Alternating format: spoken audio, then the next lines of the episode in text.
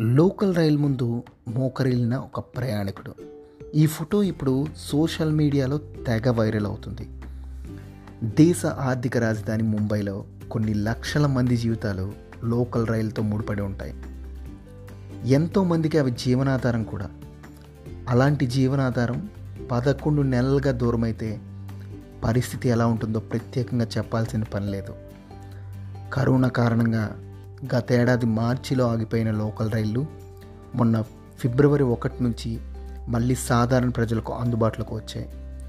ఈ సందర్భంగా ఒక ఫోటో ఇప్పుడు ఇంటర్నెట్లో వైరల్గా మారిపోయింది. లోకల్ రైలుకు ముంబై ప్రజలు తమ జీవితాల్లో ఎలాంటి స్థానం ఇస్తారో కళ్ళకు కట్టే ఫోటో ఇది. చాలా నెలల తర్వాత కళ్ళ ముందు ప్రత్యక్షమైన లోకల్ రైలును చూసి ఓ ప్రయాణికుడు మనసు ఉప్పొంగిపోయింది. వెంటనే దాని ముందు మోకరిల్లి దండం పెట్టాడు.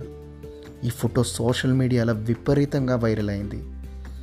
లోకల్ రైలు అనేది కేవలం ఒక ప్రయాణ సాధనం కాదని ఒక భావోద్వేగం అని ఎంతోమంది కామెంట్ చేశారు.